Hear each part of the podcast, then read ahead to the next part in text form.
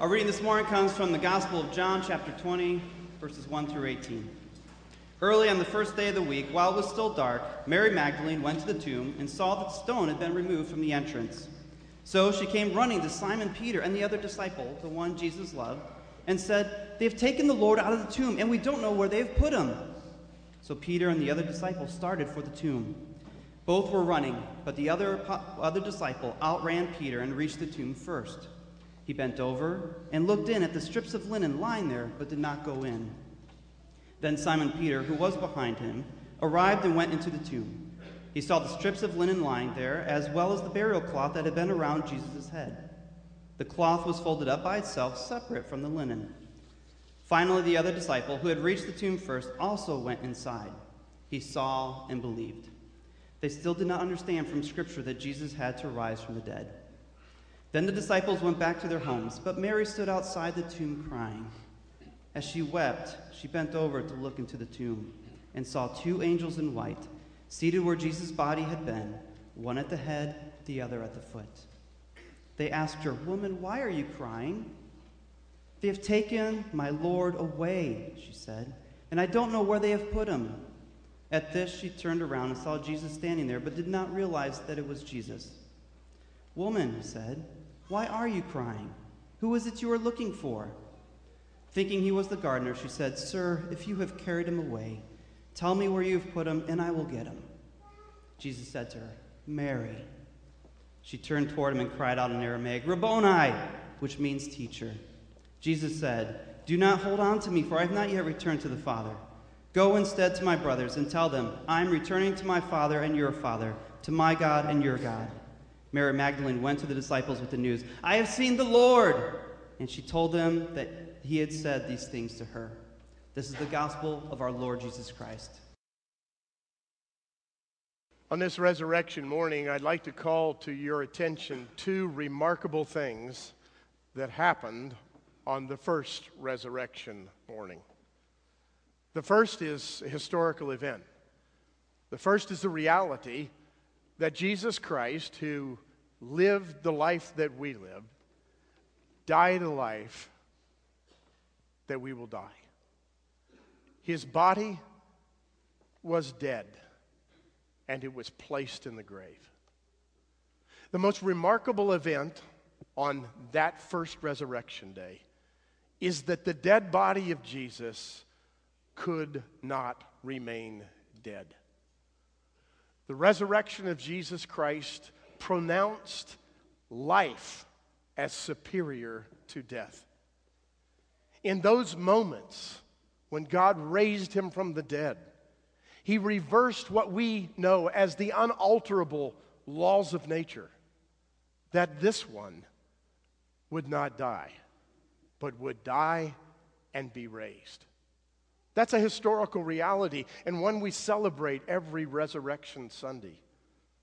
It's as though on that day, death began to work backwards. It's as though on that day that the carefully orchestrated plot of Satan came tumbling down. On that day, the officials, the Roman officials, and the religious officials did everything to seal his fate, to make his fate the same as every other human being who died, to stay in the grave. But on that day, history changed. Life defeated death. I love the way one author has put it, Peter Kreeft. He said, The enemy's own power is used to defeat him. Satan's craftily orchestrated plot rolled along according to plans by his agents Judas, Pilate, Herod, Caiaphas, culminating in his death. And this very event, Satan's conclusion, was God's premise. Satan's end was God's means. It saved the world.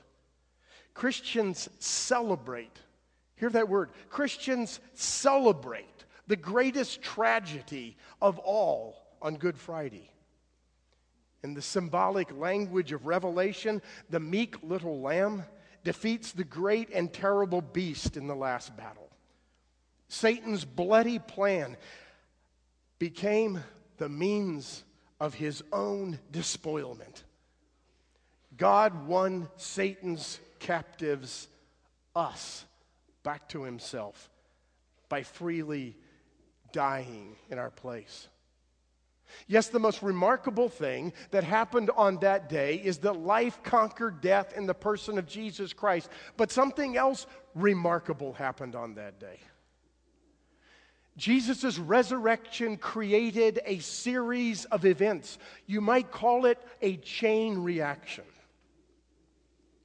So frequently, when we think of chain reactions, we think of negative results. A chain reaction le- that leads to this or that, and often it's destruction. But this chain reaction does not lead to destruction or death. This chain reaction leads to life. Because with the resurrection of Jesus Christ, Jesus Christ gives the opportunity to every human being to have the same eternal life that was his that brought him from the dead. And that chain reaction started an unbelievable march through history. That one person after another, by untold millions and billions, would inherit the same resurrection life that brought Jesus from the dead. But, my friends, it doesn't end there. That resurrection life, which is inserted into the life of those who believe, is the same resurrection life that in the end is going to conquer all death and Jesus will restore all things, including this material universe, to what it was meant to be. The chain reaction of Jesus' resurrection ripples all throughout history. It's remarkable. But how does it happen? We automatically die, and automatically, we're not raised. It's not automatic, this resurrection life. It comes from Jesus, through Jesus, to us. And how does it happen? Quite simply, three ways. It happens when you simply believe. How incredibly simple is that? Just believe. Paul puts it this way in Romans. He says, If you confess with your mouth that Jesus is Lord, and you believe in your heart that Christ has raised him from the dead, you will be saved. If you believe, death cannot conquer you. If you believe, eternal life is fused into your being, and you're an eternal being. Let me add quickly that the greatest obstacle to belief is, is doubt. That's why my favorite disciple in all the Bible is Thomas. On the day when Jesus appears to Thomas, who's the chief doubter among them, he looks at Thomas and he says, Here, Thomas, put your finger in my hand, in the wound. Here, Thomas, my side. Place your finger there.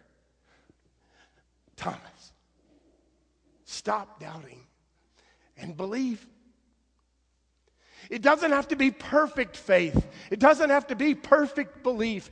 It is faith in the one who is perfect. It is weak faith in the one who gives resurrection life.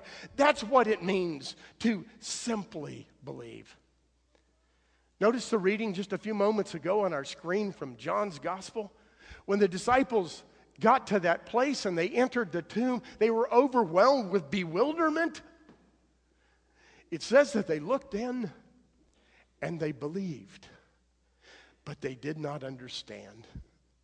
They did not understand the scriptures. They did not understand the gravity of the moment. They didn't understand how this thing was going to be a ripple effect for all eternity. They didn't even understand what eternal life was. All they knew is that they believed. Quite simply, they believed. So, how does resurrection life come to us? When we simply believe. The other way resurrection life comes to us is when we simply confess. Remember the story of the two thieves who were on the cross? You had one on your right and one on your left, that is, Jesus did. And the unrepentant thief, he had an awful attitude. He looked at Jesus and, in effect, said, What are you doing up there? If you're so great and mighty, why don't you come down? He mocked him like the others from the crowd. Why don't you save us if you're so great? Save us and save yourself. He had a completely unrepentant attitude. His attitude was, I don't deserve this. Yeah, everybody sinned. No big deal. Nobody's perfect. Who needs confession? The polar opposite extreme is seen in the repentant thief. He rebukes that thief and he says, Man, don't you get it? This man's righteous. He doesn't deserve what he's getting. We're unrighteous. We deserve this punishment. Don't you understand? And then he turns to Jesus. And he says, Jesus, remember me when you enter paradise, your kingdom. Remember me, Jesus, the one who admitted who I was Remember me, Jesus, the one who said, I deserve it, you don't. Remember my confession, Jesus. And Jesus gives him the most mar- remarkable words he'd ever heard in his life. He says, My friend, today you will be with me in paradise. Just like that. I believe, I confess who I am, and I receive Resurrection life is possible for those who simply believe, for those who simply confess, and for those who quite simply follow. Because a call to belief and a call to confession is a call to follow Jesus. Jesus says, Come with me. I will transform your life. I'll turn your world upside down. You will never see reality the same. Everything will be transformed if you follow me. If you follow me, everything will change. And if you follow me, you can't stand still. You got to walk with me. Because walking with me is where I recreate life for you. Walking with me is where you start to see reality in a way you never saw it before. Walking with me makes sense of life because it is life. Come walk with me. Follow me. It means you can't be static when you simply follow, you've got to walk. It means companionship too. When Jesus invites you to walk with him, to follow me, he in effect says something so utterly profound that it transforms all your reality. He says, I will never leave you or forsake you. Invite me in. Take the first step towards me. Open up wide the heart that is yours. Let me come in and follow me, and when you do, you may walk away, but I will not. You may doubt yourself, but I will not. You, you may doubt me, but I will never leave you. I'm your Savior. I'm your Lord. Just follow me. What does it mean to resurrection life for you? To simply believe, to simply confess, and to simply follow. And your life will be changed forever. It'll be an unexpected journey, a remarkable journey it will be a journey that will transform everything. And you know, it's something that happens all at once. You all at once believe. You all at once, by the grace of God, have the Holy Spirit ability to confess your sins. And you all of a sudden step from here and begin to follow. But that all of a sudden, that's not all there is to it. Because when you all of a sudden do that, you continue to do it. When you all of a sudden believe, you're continuing to believe. When you all of a sudden make a confession, you continue to make a confession of who you are. And when you all of a sudden decide to follow, you continue to follow. That's why this gospel is so universal. It's for those who've never believed, an invitation, believe, confess, follow. It's for those who've believed for years the same words believe again, confess again, continue to follow. Because there's to be days you don't want to believe. There's to be days where confession is hard. There's to be days where the next step is treacherous. But God is there for you. In the person of Jesus Christ, the one who died for you is there to take you by the hand so you can continue to follow and inherit that eternal life that He's offered to you. I don't deserve not only the grace of God, but I don't deserve to be a pastor. Because I've been given the one of the most incredible blessings that a person could ever have. And that is to enter the life of others and watch God insert resurrection life into them. I'm past 50 now, getting kind of old, and I really feel it when I run. but over those 50 years and more, I've watched people since really I was a child be absolutely transformed by the resurrection power of Jesus Christ. In ministry for more than 15 years, I've done the same. Going on 20 now. I've watched the resurrection of power of Jesus Christ inserted into people's lives, and they've changed. And I'm privileged every Sunday morning to look at your faces, to know some of your stories, and to see in your eyes resurrection. It's available to all who believe, who confess and follow. If it's not your story, I cannot imagine a better day. With the tapestry of life around you, to say, Lord, like that wonderful disciple, I believe, help my unbelief. Lord, like that repentant thief, I get it. I need your grace. I confess my sins. And Lord, like all those who have done that, I'm going to follow you you'll have resurrection life. If that's your story and it's like my story, some 30 years old or more, just remember the story continues. We must continue to believe because on days we want to doubt. We must continue to confess because we need to acknowledge who we are, and we must continue to follow because in the following, life emerges. In Jesus' life, our life becomes real. So I invite you, no matter who you are, those who don't yet believe, to believe. Those who do believe, with me, bow your head and your knee, believe again, confess, and follow. Let's pray. Our gracious Heavenly Father, we thank you for the grace of Jesus Christ. We celebrate the most wonderful day in all of human history today, where life literally conquered death. Or, in the words of the Apostle Paul, life swallowed up death. We thank you for that historical reality. We especially thank you for that personal reality that that event opened the door for eternal life.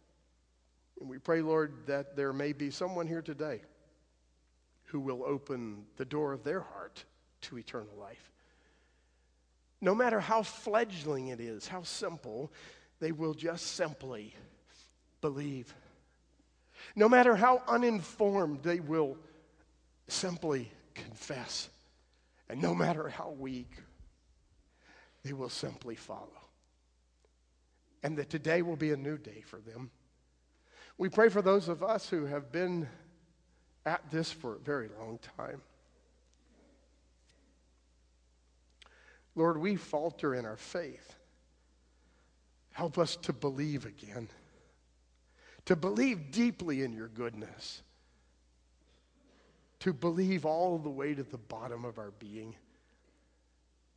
May we like Christ followers always should, stand before you and confess the reality of our own sinfulness and accept the wonder of your grace. And may we, Lord, infused by the power of the resurrection, have the ability which is really quite unnatural. It's supernatural. The ability to follow you. And we'll thank you for that, Lord. In the name of Christ, our risen Lord, we pray. Amen.